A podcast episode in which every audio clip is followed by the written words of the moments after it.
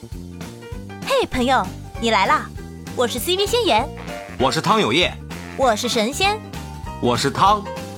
话不多说，来吧，干了这碗神仙汤。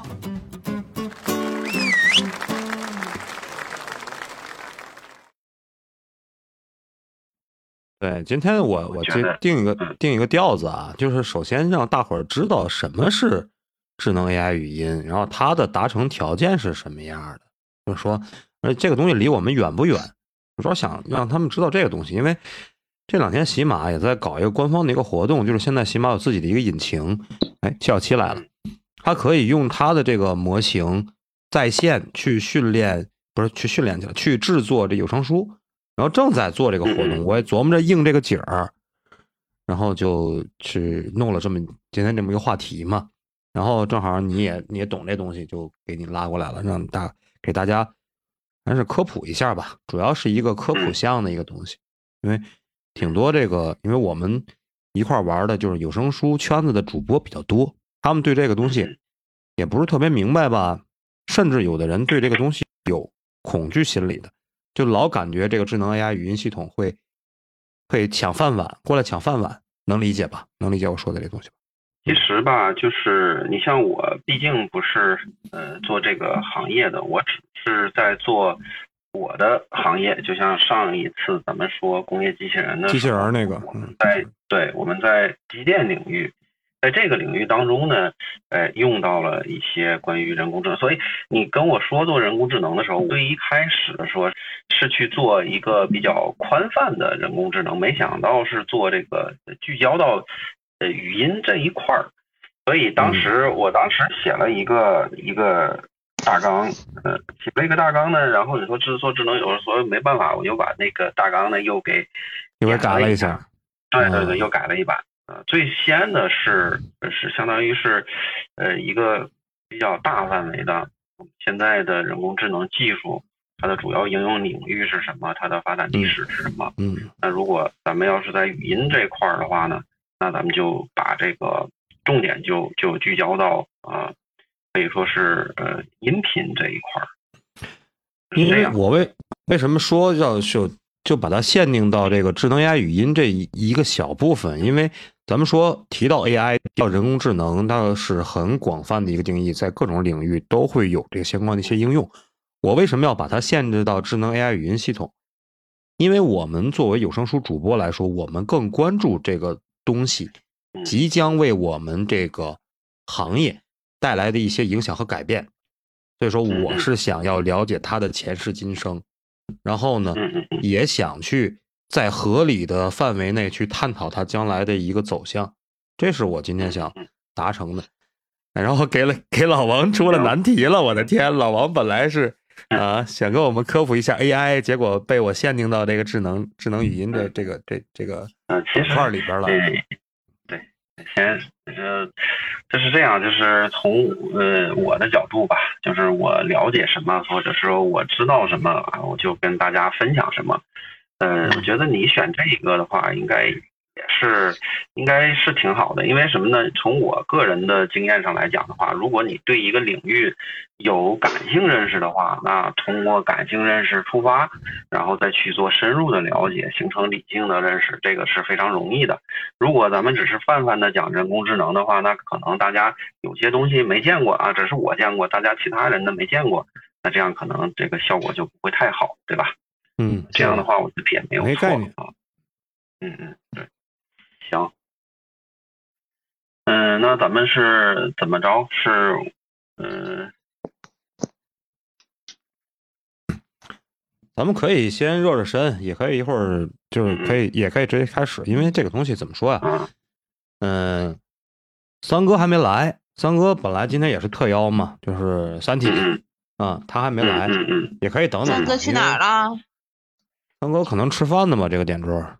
嗯，我我叫他了，我叫他了。嗯，那要不先这样，就是我先大概说一说，就是嗯，这个，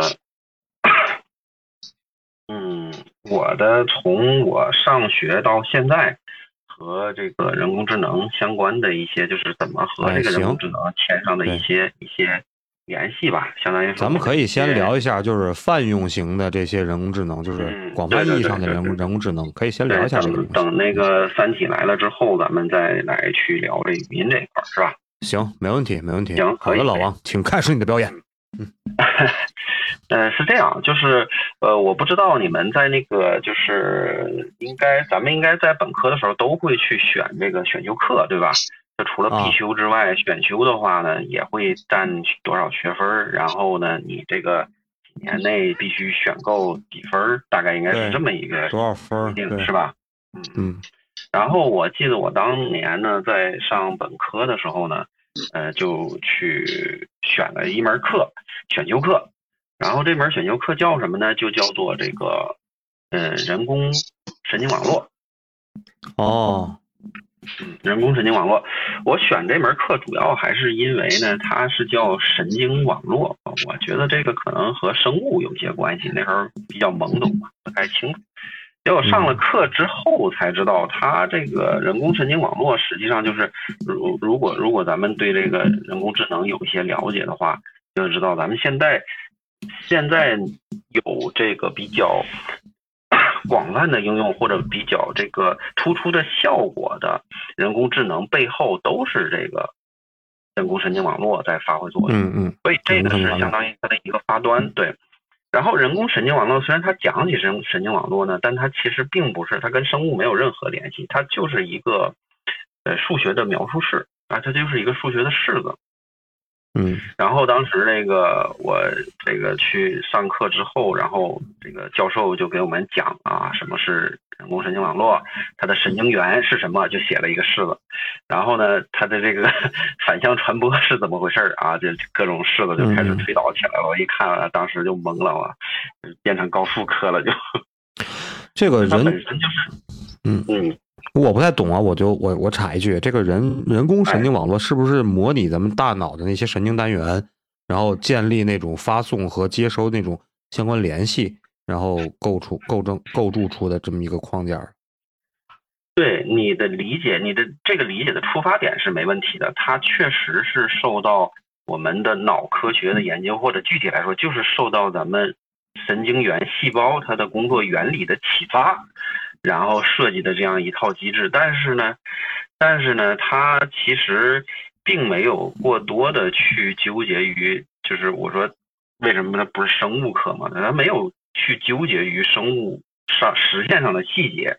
他把这个过程，他把这个受到这个呃外界的刺激之后，然后应激产生这这些这些生物的具体过程，他不去他不去纠缠纠结这个啊，他更多的呢是去做这个呃数学上的表达，这个数学上的表达来去呃是是你看他这个数学上表达，然后他计算的过程，哎和去和这个人这个神经元细胞它的活动去对应，哎能对应得上的。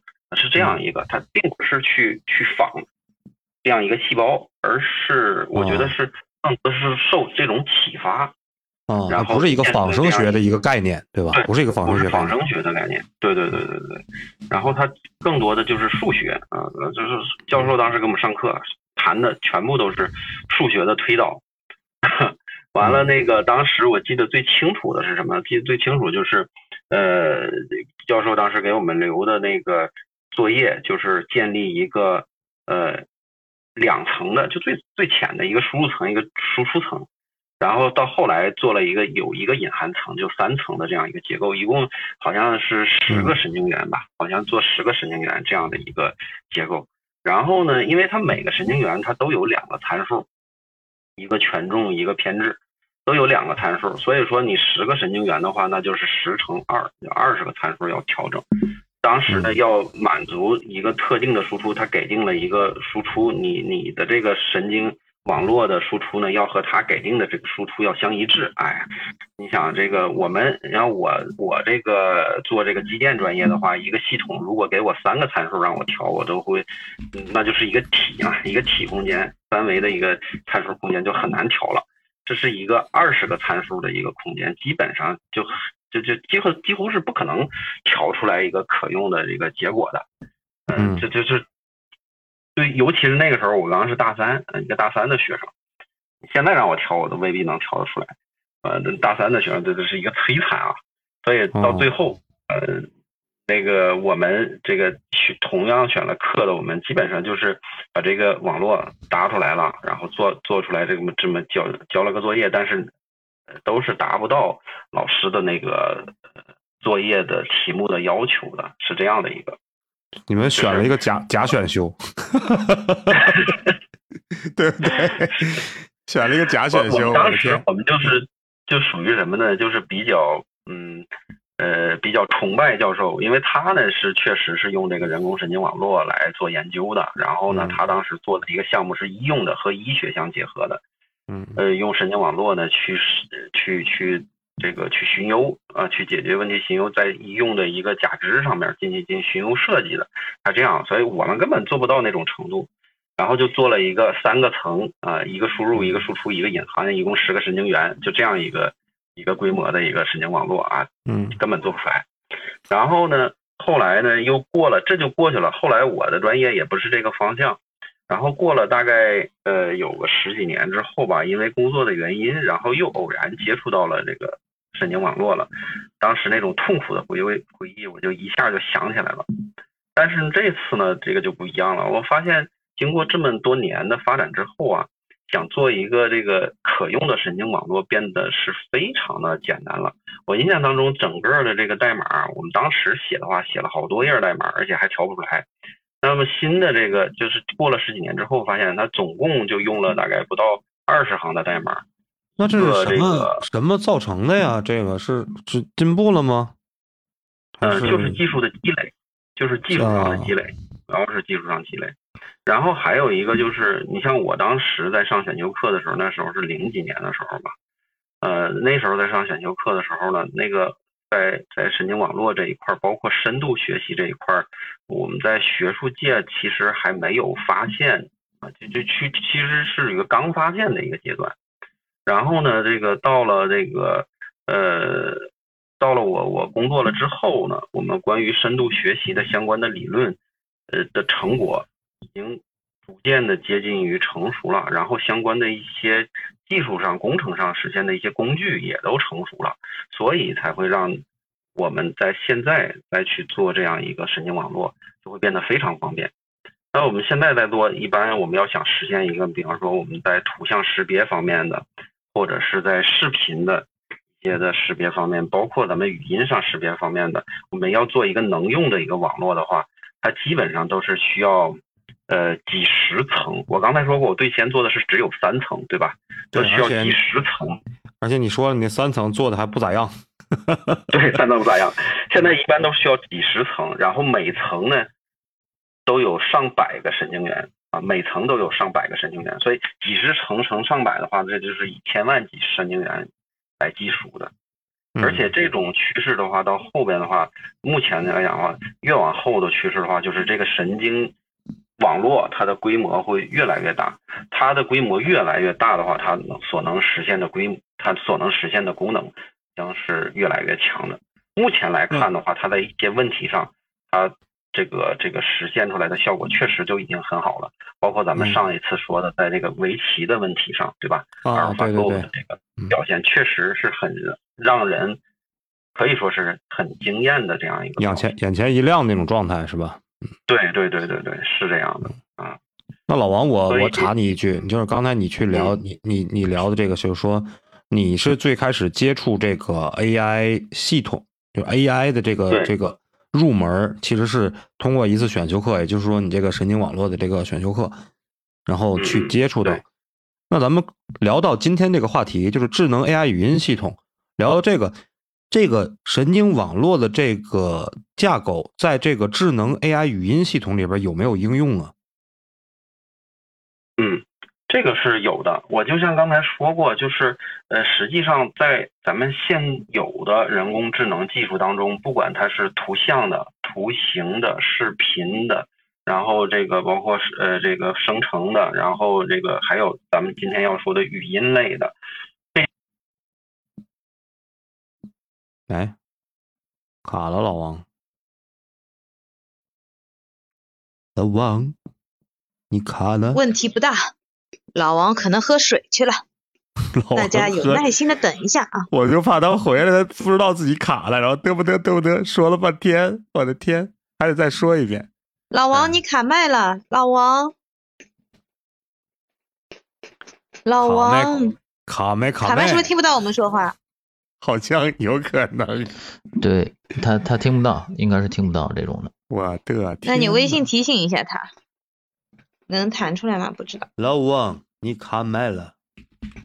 太好了，要不是你卡麦，我压根儿插不进来。啊，嗯，那来来不少人了啊！我介绍一下啊，这个线上卡麦的这位老王同志啊，是中国矿业大学的博士啊，老外 老外去了。老王给我回，老王给我回微信了，老王那边接了个电话，可能是工作上的事儿。哎哎哎，老王，听得到了，听得到了。哎哎嗯可以哎，可以不好意思啊，有一个电话啊，那个是是关于那个防疫的事情哈。最近哦防疫的形势比较严峻，啊比较严峻，比较严峻。对对对啊，那我接着说，就是咱们现在所有的人工智能技术，可以说都有那个呃人工神经网络在背后做支撑。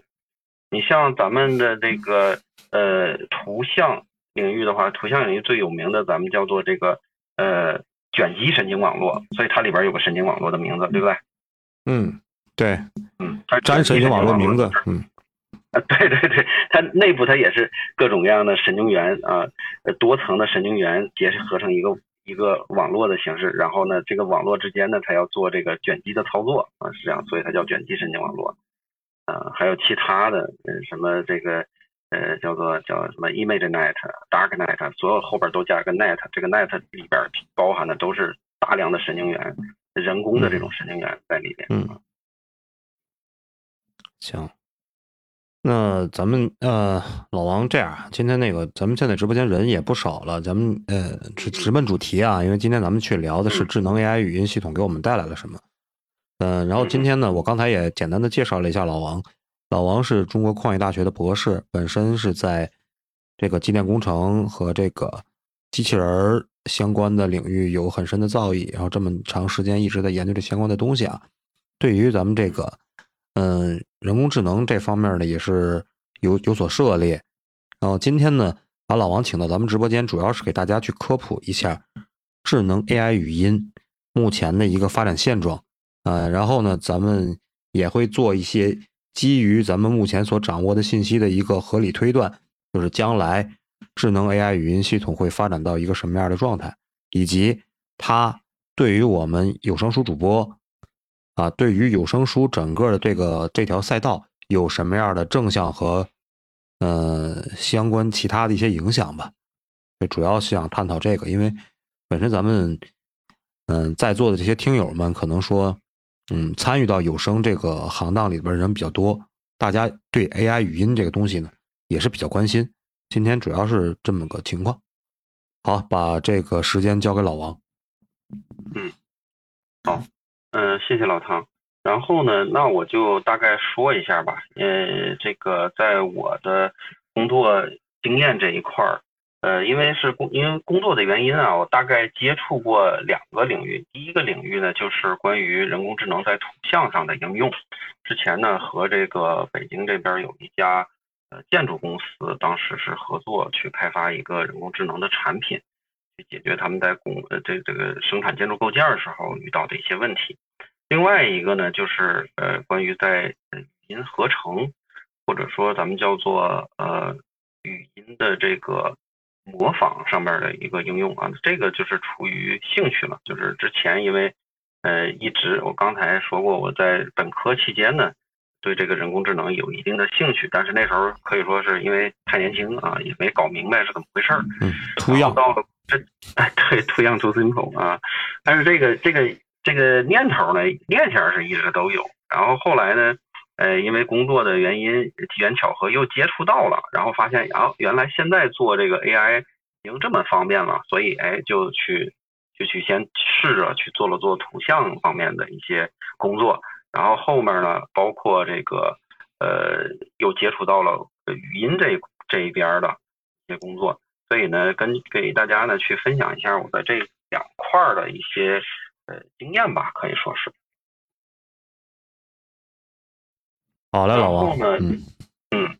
然后呢，我不知道大家对这个人工智能呢，它有一个什么样的了解？我就先从基础的先给大家说一下啊，就是刚才咱们说到，就是人工智能呢，它的实现整个呢是有赖于。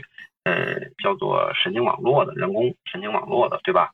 那么我们在这个人工智能领域呢，有这么几个术语，这几个术语呢，对大家以后去了解这个人工智能技术是有一些帮助的。我在这儿呢也给大家做个介绍。嗯，行，我们洗耳恭听。嗯，行首先呢，就是关于这个人工智能，实际上说起来，现在呢，人工智能在咱们国家呢，已经作为一个专业存在了，就是我们有人工智能专业去招这个专业的学生，对吧？对对对，你不你你们学校不也有学这个的吗？是吧？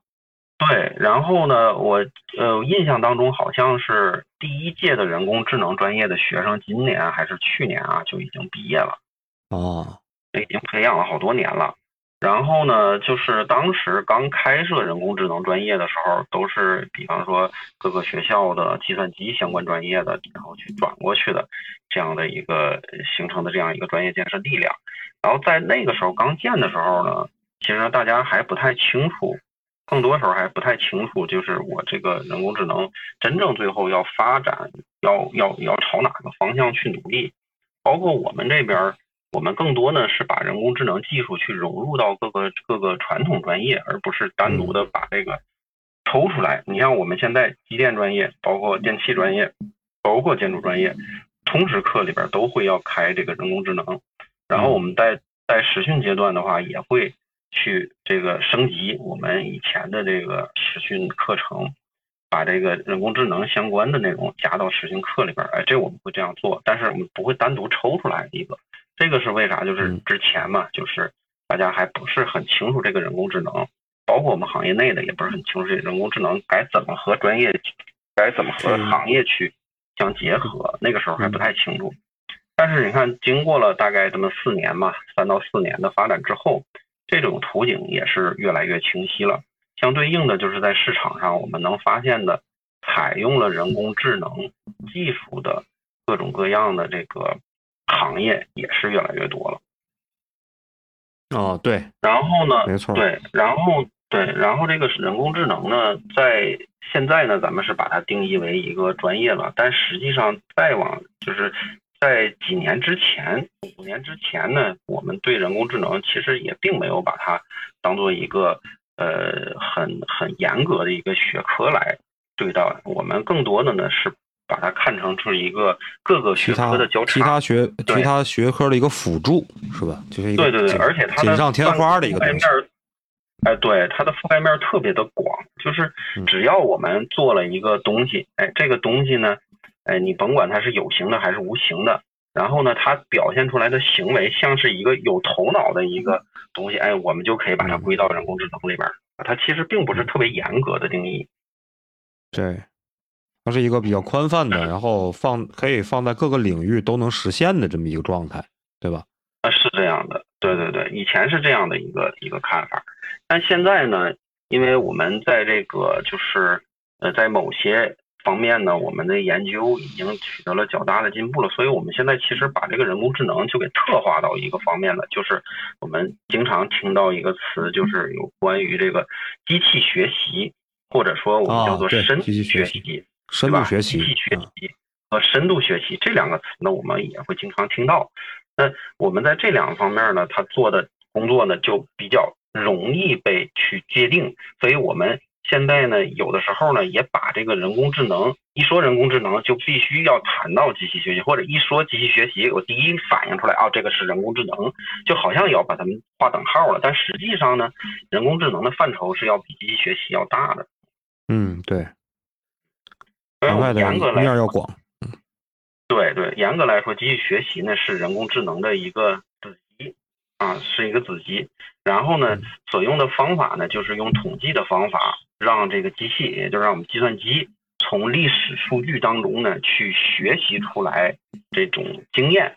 然后呢，但是呢，我们不需要去明确的呃，去给定，让这个机器你是怎么去学，反正我就把这一堆数据扔给你，扔给你，至于你怎么学，你自己想怎么学怎么学啊，大概是 是这么一个过程啊。当然，这个也是一个呃比较粗，就是比较粗线条的一个描述。放羊的状态。对但这种特点，对对对对，这种特点和我们之前我们之前的这个和人去调教一台机器，我们对机器写自动控制算法，或者我们去对这个机器去编程序，这个方法是明显不同的。啊，这是以前都是精调是吧？发发布指令啊，严格按照指令去进行执行，嗯，对吧？对对对，一定要非常精确，以前的一定要非常精确才可以。但是对于机器学习来讲的话，是不是这样的？就像我们在那个阿尔法 Go 一样，其实我们在我们虽然有一个我们在设计这个阿尔法 Go 的这个程序的时候，虽然我们希望它能够这个做到这个呃叫做神之一手，对吧？但是我没有想到它能真的能够达成这样一个效果。神之一手，对，对，神之一手，对，嗯。但但现在真的是看棋魂，看棋魂看来了名词儿，神之一手。对对，呃，我之前我看过一篇那个就是文章，讲说实际上咱们人类的围棋技术在在这个其实呃最早是在咱们国家嘛，但是因为历史的一些原因，这个相当于是东移了，到了这个嗯福桑那边、是吧？到了日本那边。日本和韩国现在是比咱们还厉害。和韩国，嗯，然后呢，实际上就是大概在一战、二战的时候呢，这个围棋的发展更多是受到日本的这个影响了。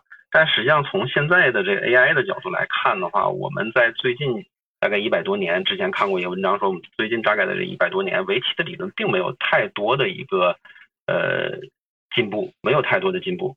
然后反倒是咱们以前的一些国手，清朝的一些国手，他们的下法和 AI 的符合度很好，所以，大实际飞手脚是是吧？大飞手脚。对，所以有一些所以有一些 AI 现在的下法，其实说起来，在我们一些古谱上还是也存在的，这之前也是有人发现过的。然后 AI 又给用更更加合理的一种方式发现出来，然后去启发我们去呃去去去发现更这个呃去发现我们以前没有发现过的的一些东西。这个也是机器学习包括人工智能它所做到的一个效果。这是关于这个。然后呢，我刚才说到，除了机器学习之外呢，还有一个呢叫做深度学习。这个深度学习呢，也是比较叫什么呢？也是比较容易混淆的一个呃名词儿。就是一般来讲的话，我们不去区分机器学习和深度学习，但实际上呢，深度学习呢是更狭窄的一个概念，就是比机器学习还要狭窄的一个概念。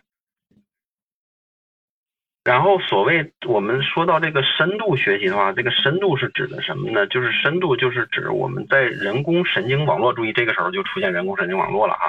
我们指的是我们要在人工神经网络的模型当中啊，要使用大量的神经元层啊，使用大量的神经元层。这个是以我们之前是不一样的，它的层数，每一层的神经元数是与我们之前的研究是完全不一样的。然后呢，可以从数据中识别复杂的行为模式，然后呢，可以得到一个非常好的一个性能增益。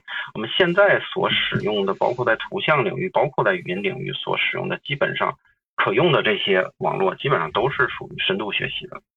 哦，就是说白了，是给它的一个类类人脑的一种功能，是这是这个太有深度了，我觉得我还不如这个东这个人工智能，我都不会学习了。我嗯，哎，对，就所以你看是就是咱现在尊敬，就是对的，嗯嗯，所以我们现在就是个老老老是那个显卡，老王接着说，嗯接着，嗯，就咱们现在那个显卡，就是不是有那个 A 卡，那个 AMD 的显卡，嗯还有那个 N N 卡嘛，对不对？然后这个就是对 N 卡现在也挺也挺难买的，应该现在还是价格还是挺高的哈，挺高的呃，降下来了，刚嗯刚降下来，刚降下来 你聊显卡我就不困了，我到现在还用九六零呢，我的天，老惨了。就就为什么这个人，咱们一般谈提到这个人工智能的话，就就会很自然的就会去说这个显卡，就为什么人工智能对这个显卡的需求特别大。嗯，挖矿，挖矿也是人工智能吗？我的天，挖矿不是，就是挖矿算肯定不是。就是算力吧，它它可能跟显卡这种算力就是有关系，我感觉是这个。嗯，呃，是这样的，就是当初呢，就是呃，N NVIDIA 这个当时呢发布了一个叫做 CUDA 啊 CUDA 的这样一个呃叫做咱们也不也可以把它叫成库吧，就把它叫做库吧。这个库大库呢里边呢就包含一个一个库呢叫做这个 CUDNN 啊 CUDN CU 呢就是这个库大的 CU，然后 DNN 呢就是深度学习里边的深度神经网络。所以它这个为什么显卡对于人工智能的辅助是非常的？我们一般要做人工智能的训练的时候，就要去组一个呃显卡的一个服务器，就是因为它里边内置了对深度学习、对深度的人工神经网络的一个支持，可以很方便的去实现这样一个神经元。所以你要说对它对算力上的支持，这也是对的，但是它的结构是专门去瞄准这个。啊，你说的这个事儿是是老黄老黄跟苏妈干的这个事儿吗？他们两个干的这个事儿吗？还是？嗯，老黄干了，苏妈没做吧？苏妈好像是没有的。现在，其实 A 卡好像也有支持，但是用的不太多。A 卡也有支持，但现在一般主流都是用的 CUDA，就是 CUDA 啊，CUDA。嗯，CUDA，然后这是对老黄推出来的，然后是为了多卖显卡，是是这感觉吗？我能这么理解吗？呃，效果上是多卖显卡，效果上你基本上你只要想做人工智能的模型的训练，或者是说做这个呃人工智能的应用，就必须得买。你不买的话，就必须得买 N 卡，还得对吧？对，必须得买 N 卡。对。那也就是说，我再 我再多问一句，就是说，如果说我们作为一个主播想自己训练自己的 AI 语音模型，嗯，也必须得配套一一一块 N 卡，然后。算力得足够强大，是这感觉吗？对，它是这样的，就是呃，咱们在这个人工智能里边，它是分为两部分。咱们刚才讲，咱们在做机器学习的时候啊，机器学习做的这个部分呢，叫做对模型的训练啊，叫做对模型的训练。我们在做训练的时候呢，一般呢是需要大量的数据，然后需要大量的数据，然后呢需要。非常庞大的算力，在那个时候呢，我们一般可能用，比方说咱们现在是三零的三零八零还是三零九零吧，我记得是三零系的这个显卡组成的四四卡服务器，或者是这个双卡服务器或者四卡服务器，当然还有更大的这个服务器。这样的话呢，哎，做训练的时候一般是这样去做训练。然后咱们如果要应用的话，就不需要用这么庞大的了啊。但是，一般呢，你一张三系的。显卡啊，一张三系或者两张三系显卡，然后呢去做一个我们叫做推理啊，所以这里边有两个过程，一个是模型的训练，还有一个是模型的推理。所谓模型推理，模型的推理，嗯，对你拿到一个模型，这个模型呢是别人已经给你训练好的，然后你把这个模型放在这儿啊，它就像一个黑盒子一样，然后就根据你的指令的输入，然后它就能产出一个输出。用 AI 语音来说的话，就是你给它一段文字。它就能根据这段文字合成出语音出来，这就叫推理了。哦，我明白。但是这个推理我也是需要显卡来加速的。如果你没有显卡加速的话呢，这个可用性也不是很高。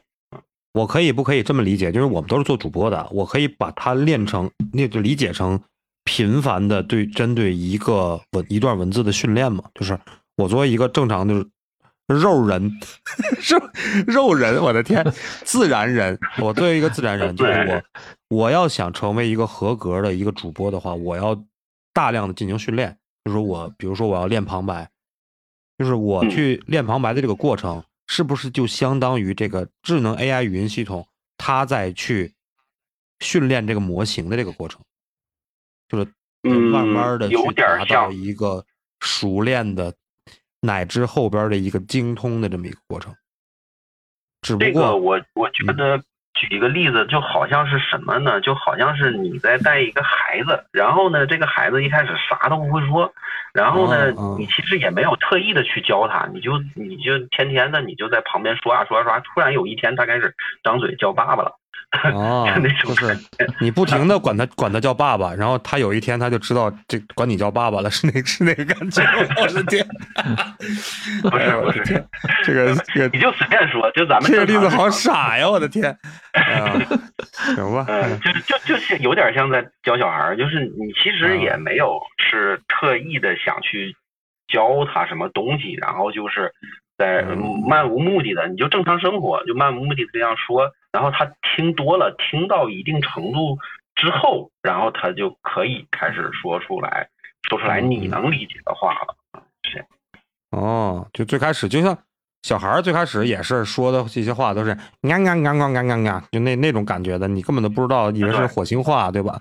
但是其实它是一种一种调整到你能够听得懂的那么一个过程，它有个过程，然后突然有一天就，哎，就说出了一个你能听懂的话了，那你就对亲戚朋友你就打了一平打了一通电话，哎，我们家的孩子会说话了，是不是？就这种状态 是吧？其实他早就开始在积累去练习了，对吧？对对对对对，是这样的，是这样。就是你给他，我们现在对这个，我们现在对这个呃人工智能语音的训练，基本上也是这样一个过程。就是呃，我们有不同的实现的路径，这些不同的实现路径呢，它其实都有一些内在的道理在里边儿。这个一会儿我也会给大家介绍一下。但是总而言之呢，都是要把大量的我们人。呃，就是刚才你说的肉人，肉人所肉人的话，把对把大量的这些语料，我们叫做这个呃叫做蜂蜜，把这些蜂蜜呢喂给呃网络，喂给网络，它吃的足够多了之后，然后它就知道怎么说了啊，大概是这么个过程，嗯。明白明白。啊，然后那个哎咱们去啊，哎，三哥你说，呃，我我插一句，我问一下老王啊，就是是不是可以说，就是现在，其实现在的那个神经网络语音库，它就是可能有点大，这个面儿有点大，它积累的其实现在是积累到一定量了，它并没有达到一个很非常完善的这么一种状态。其实就是它达到一种非常完善的状态化之后呢，只要我们嗯提供它，只要我们能够提供给它的话，它就很能很能够以这个很自然的语气，就完全就是模仿人了，就这么说没没错吧？应该可以说，嗯，呃，现有的这种场合啊，就是呃，其实那个 咱们大家呢，在这个呃平台上，呃，包括一些 AI 语音去去合成的这个嗯字幕，AI 字幕呃对 AI 的字幕，呃也能感受它还是有一些生硬的感觉在里边的，是吧？嗯，相当生硬，哪是有一些生硬的感觉呀？我我我感觉做的好的少，很少，嗯特别像真人的那种。这个是为什么呢？就是我们一般呢，我们在做这个数据集的时候，在做数据集的时候呢，一般呢会挑呃，就是内容、呃风格还有环境比较相近的。比方说，我们要做一个这个呃智能语音的导购，那么我喂给它的语料呢，基本上也是一个一个导购，他会日常接触的时候，哦他所用语气、他的声音、他的这个上下文环境、他所说的内容那些话，呃，就会用相近的去喂给他，这样他说出来的，哎，你听起来就会比较自然一些。那你如果说我做一个导购的，那我喂给他的话是什么呢？喂给他的话，比方说是天气预报的话，那他嗯念出来的这个感觉，你就听起来就不像是在做导购，就是大概是这么一个。如果哦你再比方我们做这个呃这个呃播放这个有声书，播放有声书的话呢，我要想播放科幻类的，那其实科幻我们也分好多类，但是我喂给他的呢是什么呢？喂给他的是武侠，尤其是古龙的那种武侠的风格的语料的话，那他念出来就会嗯就会和你的这个呃想让他啊念出来的这个风格呃就会差很多。他的刀是冷的，他的人是冷的。这还能这还这不这个还有语料，语料还能还能选风格呀？当然，对你你露出什么样的风格就是什么样的风格嘛，对吧？我们现在问一下说我个叫做在录入都的时候，我是肉人一直是那样子的，就都是就肉我一直是那样的风格，他最后出来的也会是像我这样的风格。啊对的呀，是的呀。但是对呀，对老王，我问一下对吧啊这样子，嗯，我想问一下，就是我提我提供就 N 多种不同的风格之后，它是不是能够综合呢？它是能够综合的。嗯，是能够综合的，但是综合出来什么东西，这个就很难说了。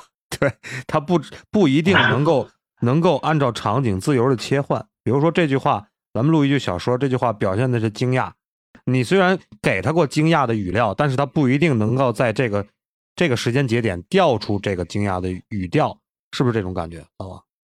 呃，差不多，因为这个其实这个就涉及到这个人工智能神经网络它另外一个特点，就是它的解释性，它的可解释性呢不强。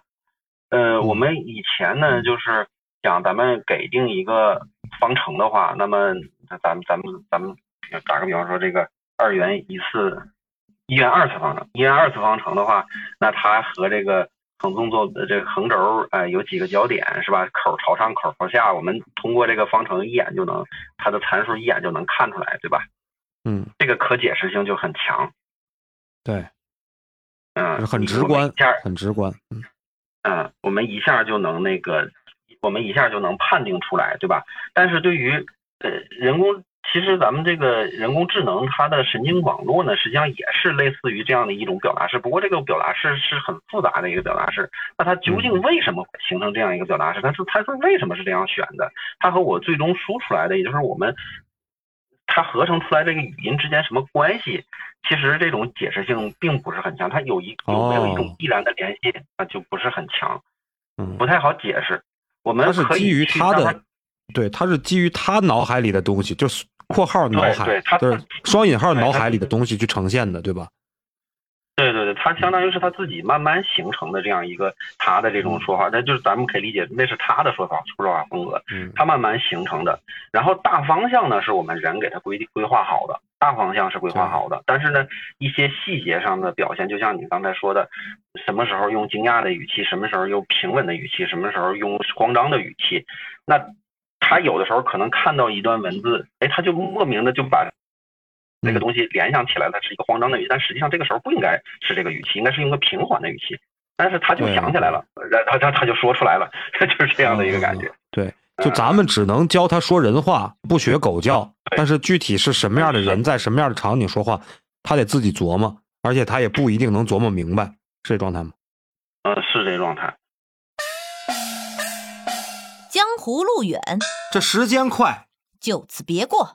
该下播了，山高水长，那接着造，后会有期。咱明天聊。喜欢就点订阅，也可关注主播哦。到我们的直播间和我们互动连麦，你的声音很可能会出现在我们的下一集。